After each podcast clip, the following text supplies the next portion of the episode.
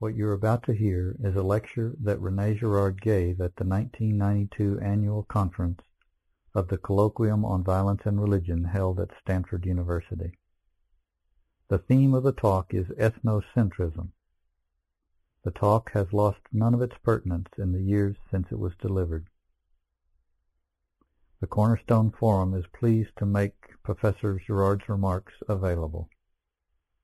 Thank you for your interest in these themes and in the work of the Cornerstone Forum in bringing them to the attention of a wider contemporary audience. Rene Girard. It's nice to be here. Ethnocentrism, the word.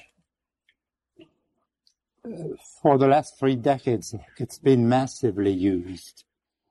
And it was first popularized by the counterculture in the 60s, unquestionably. But uh, it existed before. You know, and the word does, is not in the uh, Oxford English Dictionary of 1971 it is not in the French dictionary Robert of 1981, but it is in the Webster of 1957. Therefore, it must be an American word, and most uh, coinages of this type American in the 20th century. Um, by whom, exactly when, where, uh, I don't know. Maybe some people know. But I think it is significant and it is a little bit of a problem in a way that it would be an American word because the Americans don't like the word ethnology. And I think the American really shifted from ethnology to anthropology because of the possible racist connections. And in order, in order not to give the slightest hint of racism, anthropology replaced ethnology. I don't know when, but uh, at the end of the 19th century or something. And uh, uh, uh, ethnology, of course, the word ethnos in Greek can be translated by race, but it can also be translated by nation, by people, even by gender. In a way, it seems to designate every possible unit that uh, can differentiate associations of people from one another.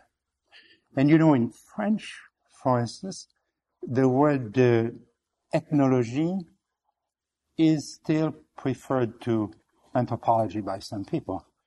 And the reason is obvious. If Levi-Strauss calls himself an ethnologist, it's not because he relishes the racial connotations, but it's because he was uh, raised as a philosopher.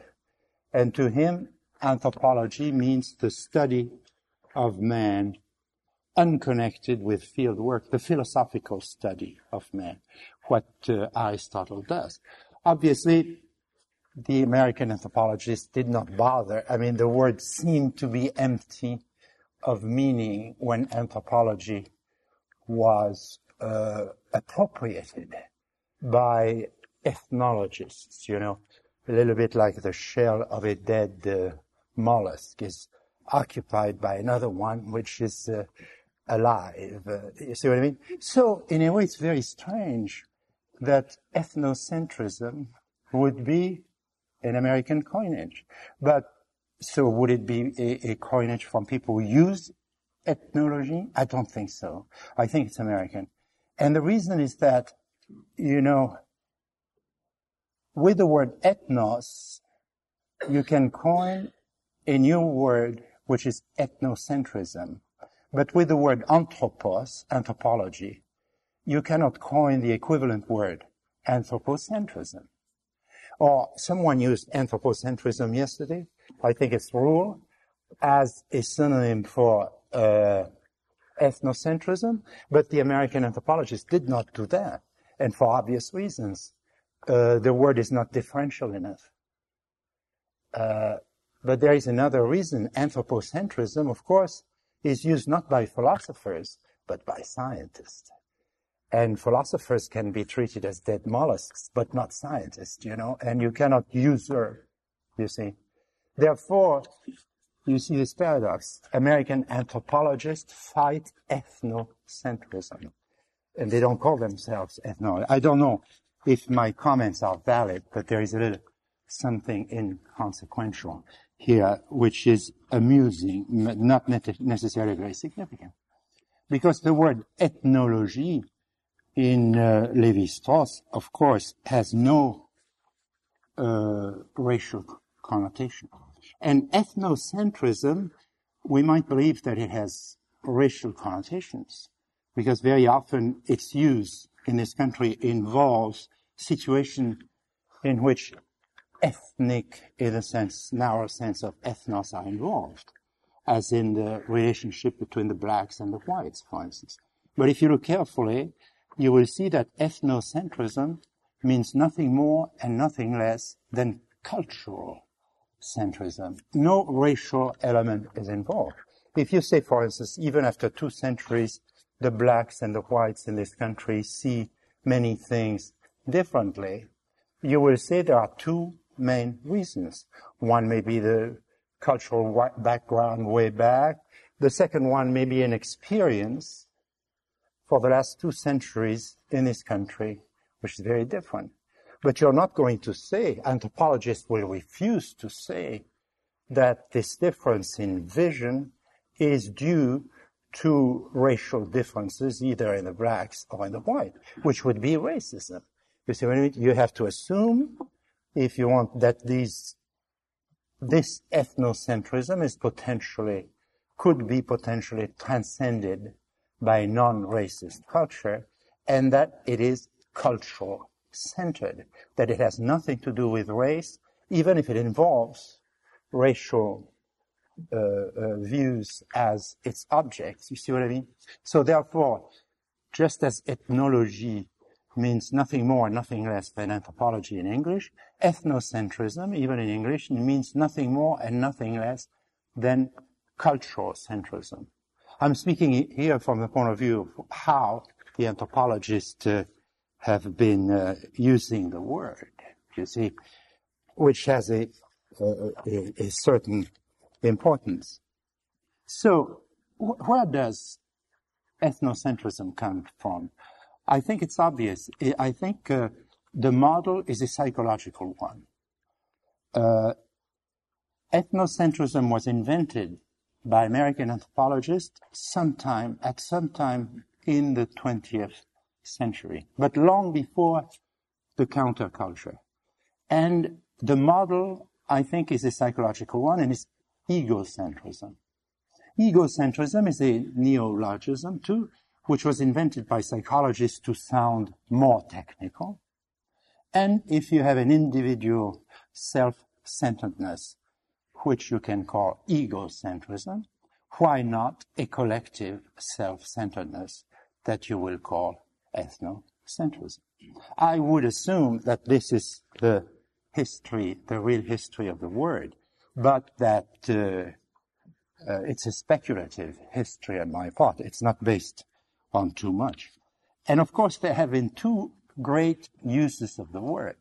There is the professional anthropological use of the word until maybe 1965, 1970, I don't know, in which, during which anthropo ethnocentrism is used as an adjunct and a supplement and in a way the subjective part of the anthropologist experience.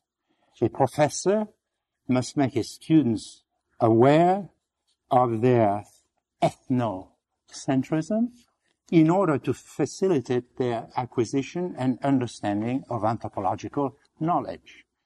Anthropo ethnocentrism was invented, in other words, within the context of anthropologists who believed in what they were doing and who felt that they could uh, elaborate a, an objective knowledge. Ethnocentrism then was a little bit the equivalent of, uh, in physics, you know, the idea that the observer is part of the game and that we can take his participation into account. We can do such things that we can reach, nevertheless, a kind of objectivity. And uh, in order to confirm this definition, which is not mine, which is that of the anthropologist, I'm going to quote the definition, the formal definition of ethnocentrism in a 1961 textbook of Edward Norbeck, which was used at Stanford, I think, because I bought it secondhand at Stanford. And it's entitled Religion in Primitive Society. There were still textbooks in 1961 about religion in primitive societies. Um, now, today, religion in primitive society in some departments has completely disappeared. It's not even a valid notion.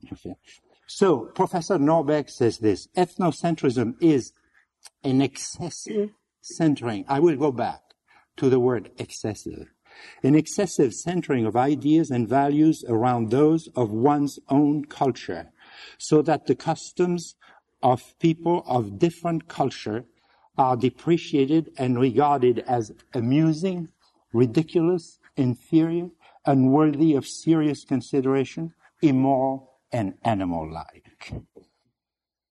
Um, Professor Norbeck, to, to a certain extent, is making what are still the right noises from the contemporary standpoint, the multicultural standpoint. Norbeck still speaks, though, of primitive religion. He has the word in his title.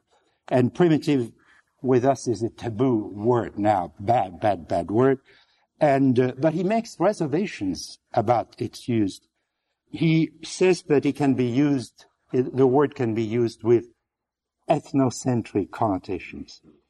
These reservations would not be enough today, probably, to earn him the imprimatur of the uh, uh, right people, but maybe he would be granted extenuating circumstances because he was writing in such a, a dark age, you know, um, the late 50s. now, many people who use ethnocentrism today as a weapon against anthropological knowledge feel that the idea, as well as the word, was invented, uh, you know, during the counterculture or a little after, maybe. And of course, it's not true cultural self-centeredness is in a way the Western idea par excellence, and it appears centuries before the word ethnocentrism is used. If there is an enlightenment word for ethnocentrism, it's the word prejudice, préjugé, something which is prejudged, which is judged ahead of time. Préjugé is a beautiful word, as a matter of fact, much more complex than ethnocentrism because it implies the very modern idea of a system of representation which functions in spite of yourself. When you think you're judging something, you have already prejudged it. You see what I mean? As soon as you put the words apart, you see that it's much better Heideggerian in uh, the language of the Enlightenment than uh, current Heideggeri's. You see what I mean? And uh, if you look at the great literature of the Enlightenment, you can see that it is it is different from Professor Norbeck's textbook, but only because it's a very witty satire of ethnocentrism. The conte philosophique, the philosophical tale, seeks to understand our ethnocentric propensities by having such people as Persian aristocrats in Montesquieu Lettres Persanes, or American Indians visit Paris and discover immediately that these people are dreadfully ethnocentric. You know, they, they, they regard their city as the navel of the universe, which it is not, of course, and they are really dreadful provincialists. The only difference is, is in the style, you know, and for all those people who think who want to believe with Stanley Fish and other enemies of the literary canon that almost any writing of the 20th century, and that would include textbooks, necessarily can compete with Voltaire and Montesquieu, well, these people should better not compare the textbook of Professor Norbeck with Montesquieu and Voltaire, you know. And Montesquieu's famous question comment peut-on être persan? How can one be a Persian?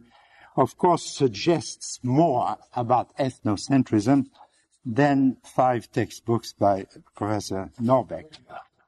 But the comparison is unfair because Professor, if Professor Norbeck had written in the 18th century, he would not have had a tenure committee.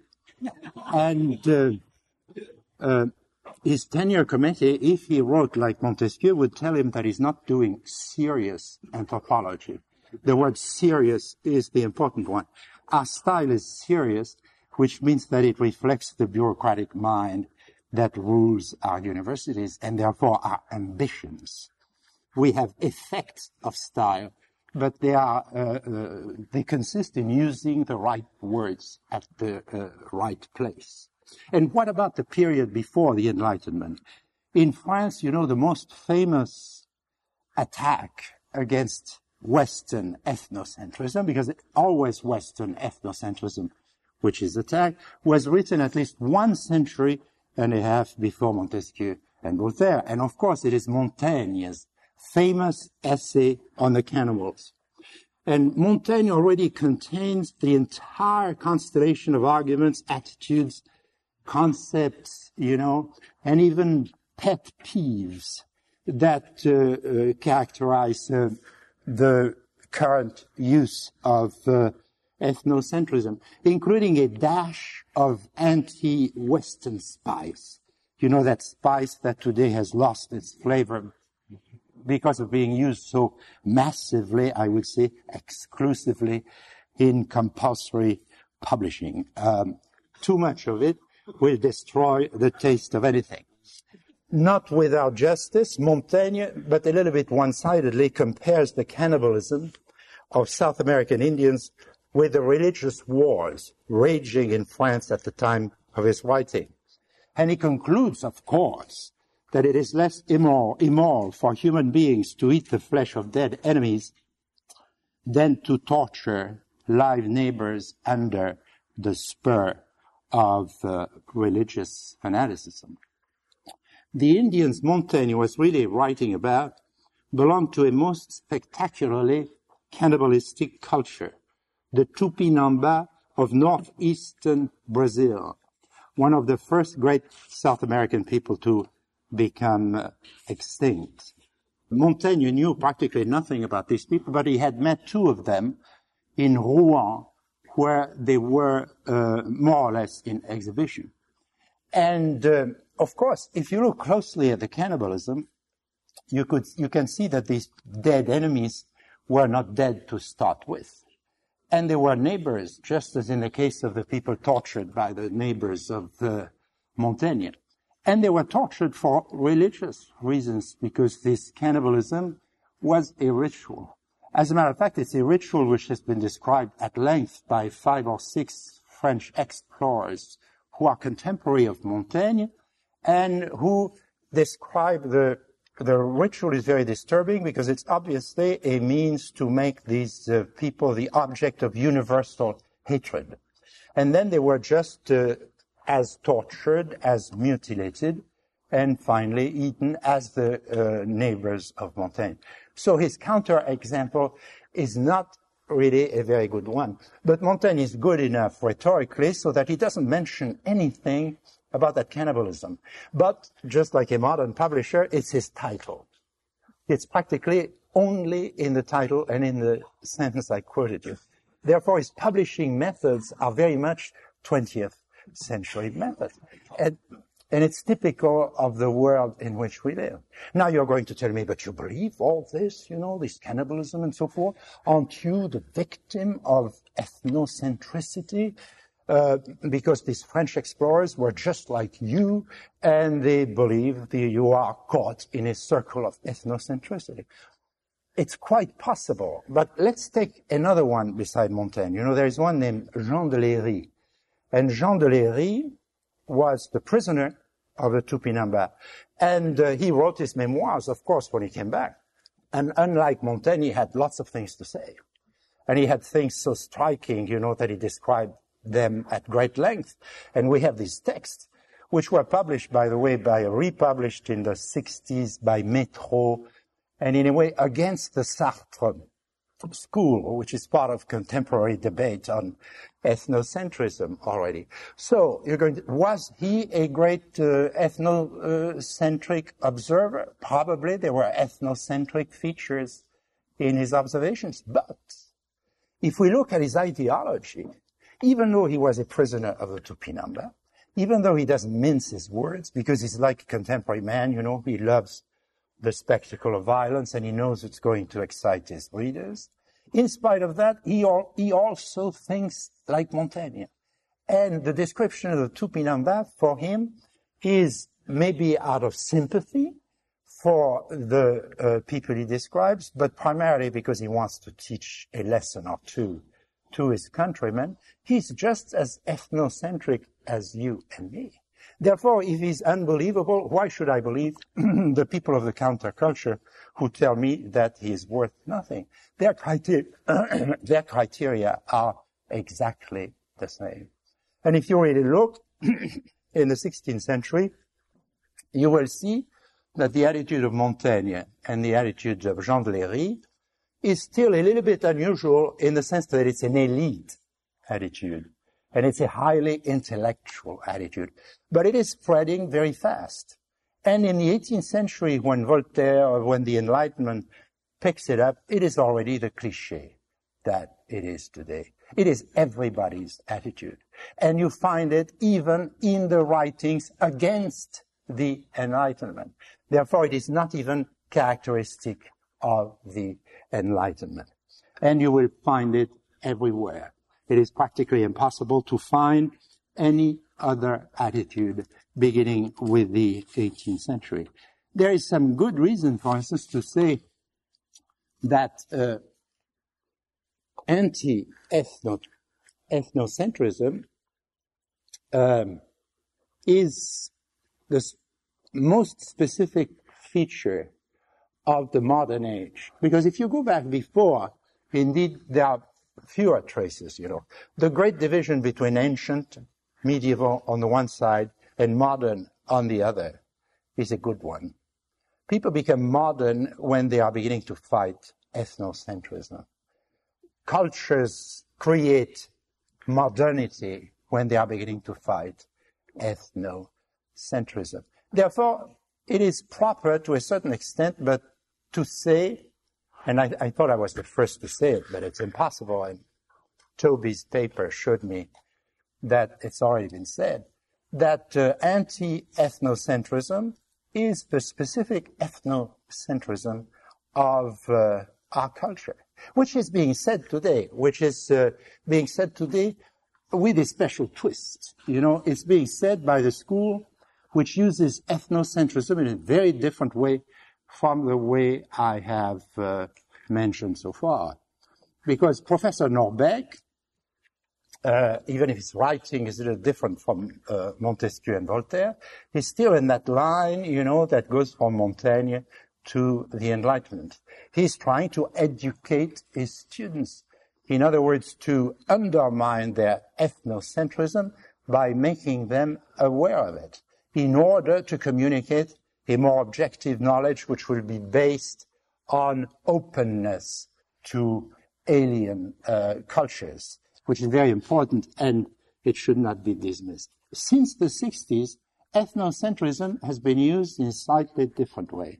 Ethnocentrism has been used against anthropological knowledge. Very suddenly, uh, in the middle 60s, you see anthropos- uh, ethnocentrism being uh, uh, used as a, an objection to all kind of observation which uh, bears on foreign cultures. You cannot know a foreign culture because we are all too ethnocentric to understand each other as culture and we would uh, better give up.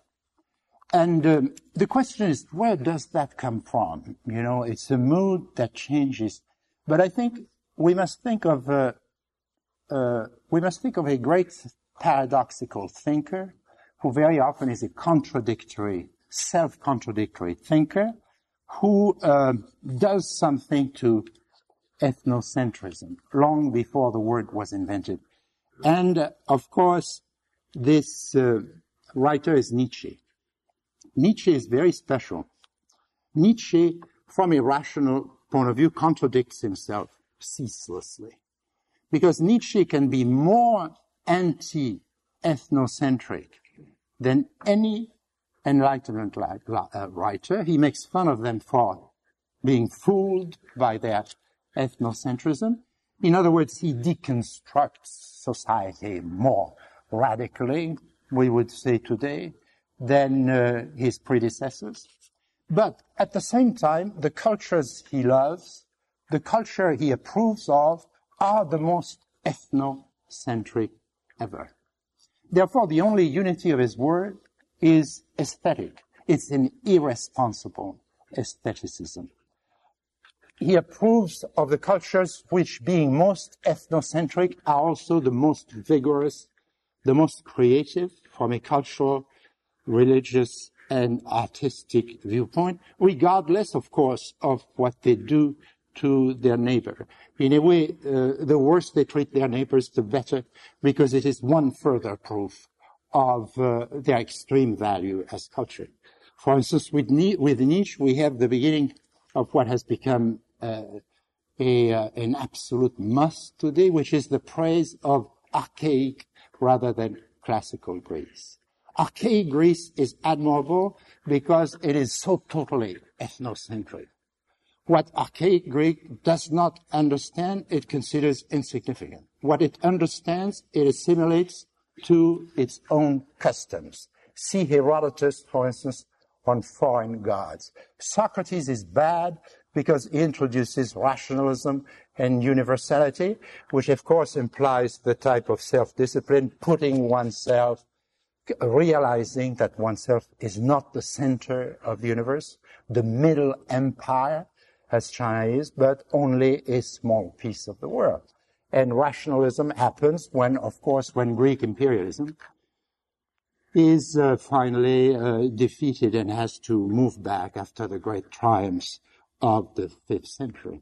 Or if you look at the way Nietzsche treats the Renaissance, you see too that it's the self-confidence of the culture, which is the opposite of self-doubt, which is the opposite of the permanent modern malaise, you know, which, uh, uh, which is praised by him.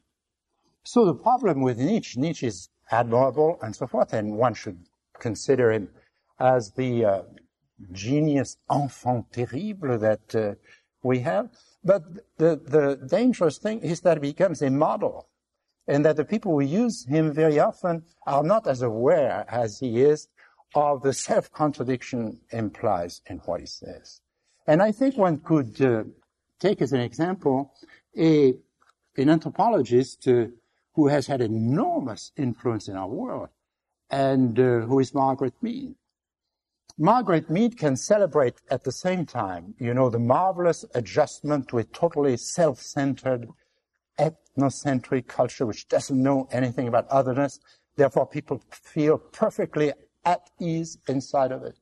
While at the same time, she condemns the West for being uncomfortable with itself. In other words, for trying to understand these marvelous cultures. She can condemn the West for being too ethnocentric while, praising the native culture for being infinitely more ethnocentric than the West. And I would say this type of attitude in some ways is present with us the counterculture and its inheritors have tend to move into two several directions and not to be aware of it themselves. It has no bad consequences much of the time. For instance, in the case of what we call today multiculturalism.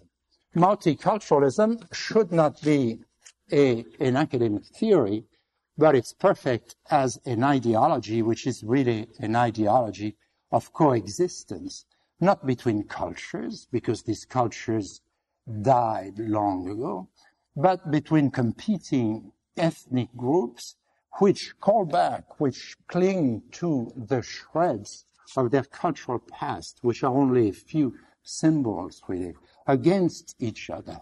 In multiculturalism, anti-ethnocentrism is still there in the multi, and culturalism, of course, is the, the self-assertion.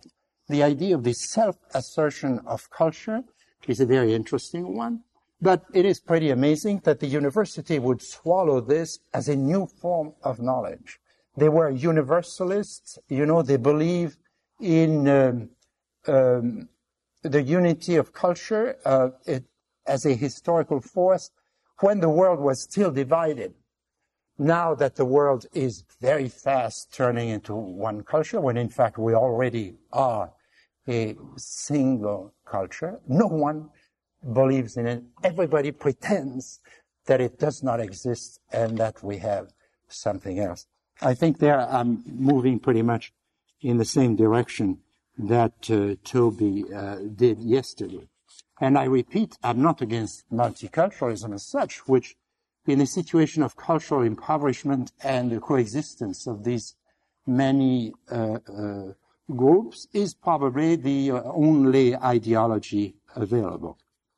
What I find a little bit appalling is that the university would uh, uh, would have no other theory of culture than what the ideology makes available today at uh, every moment, you know. And I think the difference between our time, I made fun of Professor Norbeck a little bit, but to conclude, I would try to show that uh, there is more future in what Professor Norbeck is doing, I think, than what we may be doing now. Because Professor Norbeck is still aware of the contradiction that today we do not see, or we hide under vociferations, you know, of self-assertion. The word excessive, do you remember that word excessive that he uses in his definition of ethnocentrism? Ethnocentrism is an excessive centering. So what does that word excessive? You can approach that word excessive from the suspicious view of today. You can say Professor Norbeck is a white male. He's a professor in an American university. He wants to give up a little bit of his ethnocentrism, but he wants to retain some for himself. And he doesn't tell which part, because it doesn't tell how we could measure ethnocentrism.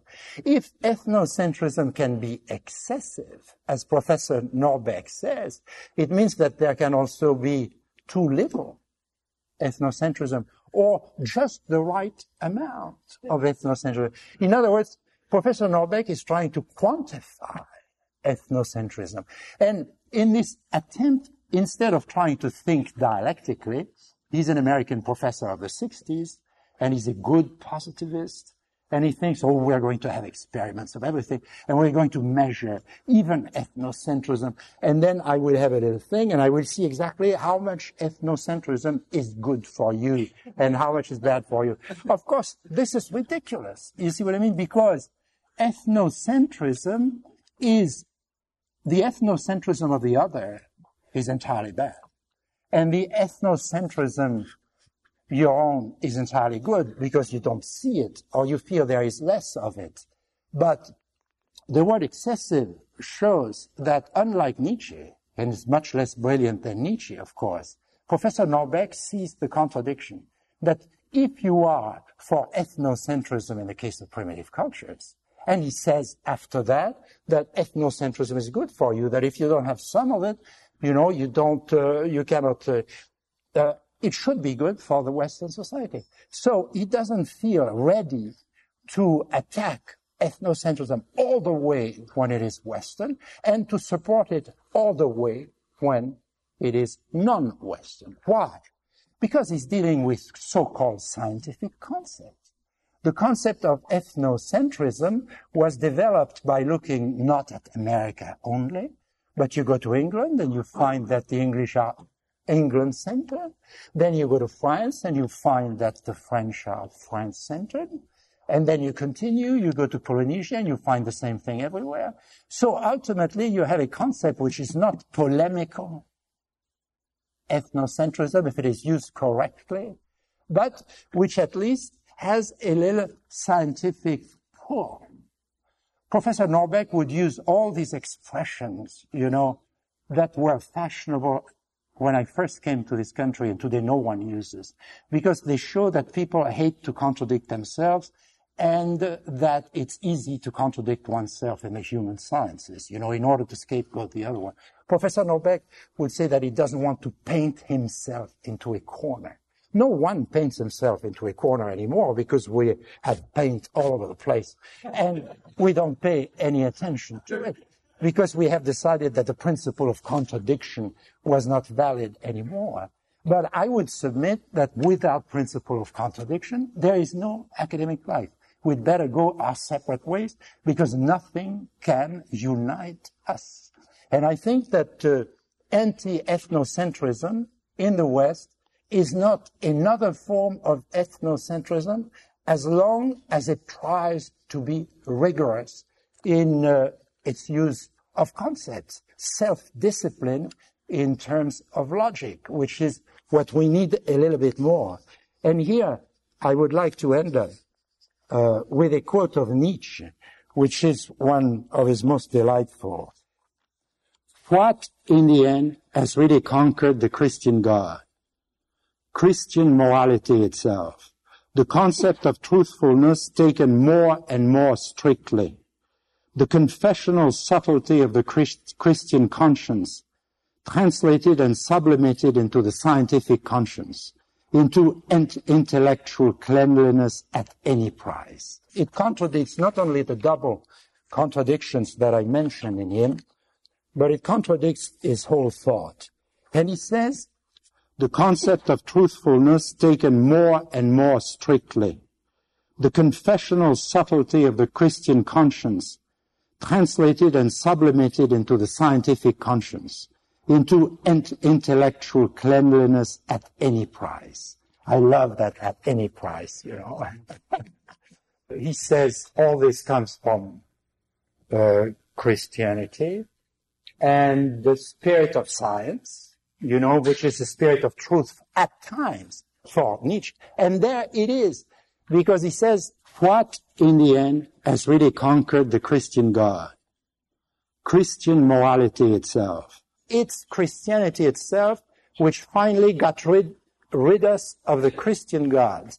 I would change only one thing, say ridding us of the God of violence. You see what I mean?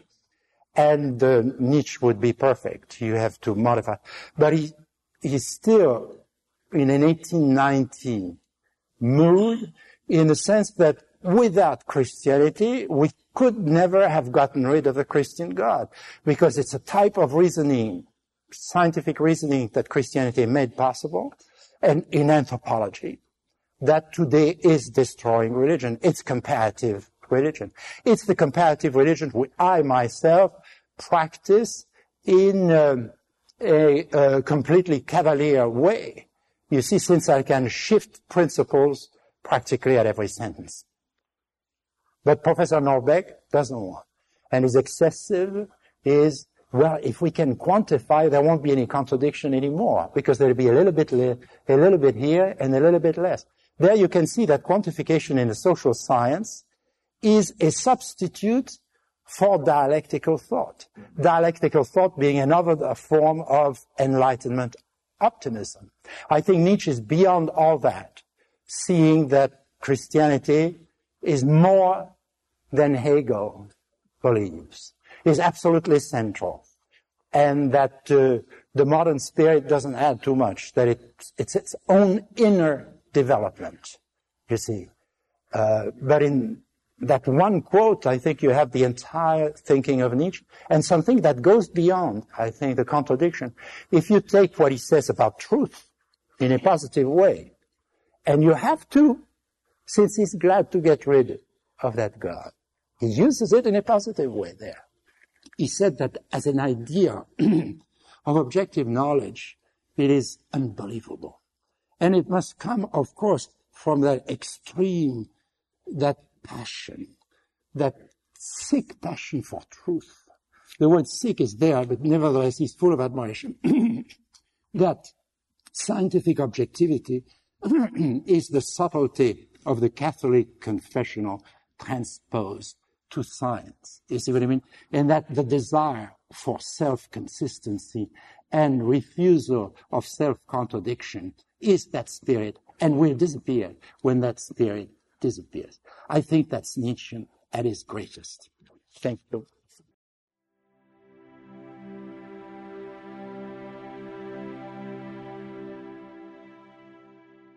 If you would like to learn more about the work of the Cornerstone Forum, please visit our website at cornerstoneforum.org. That's cornerstoneforum, all one word, dot O-R-G.